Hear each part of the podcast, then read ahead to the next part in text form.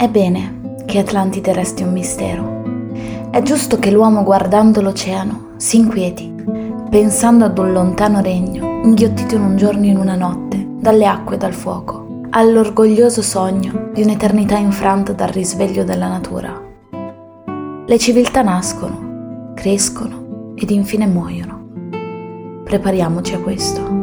Atlantide non è mai esistita, è in ogni luogo. Ad oriente della provincia dell'Aquila ad esempio, nei pressi di Capestrano. Ora ha un nome differente. Lo chiamano Lago di Capodacqua. È un piccolo invaso di proprietà privata, immerso nel Parco Nazionale del Gran Sasso, tra i monti della Laga, che nelle sue verdi profondità nascondono i ricordi di una vita passata. Magari quelli di un regno di persone sagge, lungimiranti, che sapevano domare l'energia, spazzate via dalla furia di Poseidone, un giorno perduto nella seconda metà degli anni Sessanta. Prima tutto ciò che esisteva erano i corsi d'acqua su cui in età medievale furono edificate due molini e un colorificio. Vivono fermi, in un tempo subacqueo, a cui non importa se hanno perso le pale e non macinano più il grano. Si scaldano con i raggi del sole che penetrano nel lago trasparente e chiedono loro di giocare. Ammiccano ai visitatori e ai sub, come sirene, trascinandoli a fondo per rivelare i segreti antichi che vennero sommersi con loro. Il primo mulino che si incontra durante l'immersione è ad asse orizzontale e l'unico che è stato capace di conservare le pale fino ad oggi. Il secondo, ad asse verticale, custodisce ancora gli archi di deflusso dell'acqua e la stanza delle macine.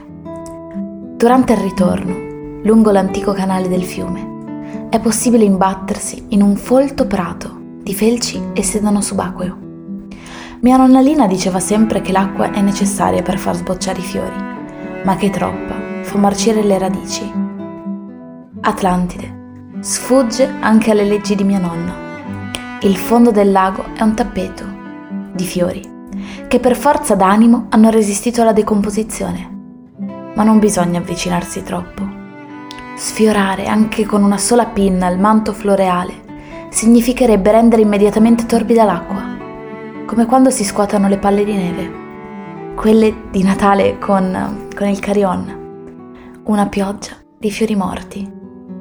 La ricerca di Atlantide colpisce le corde più profonde del cuore, per il senso di malinconica perdita di una cosa meravigliosa, una perfezione felice che un tempo apparteneva al genere umano ma oggi non vi ho accompagnato in una ricerca. Vi ho offerto un ritrovamento, di quelli per cui basta guardare sott'acqua per ritrovarsi ad ammirare dall'alto l'isola che non c'è.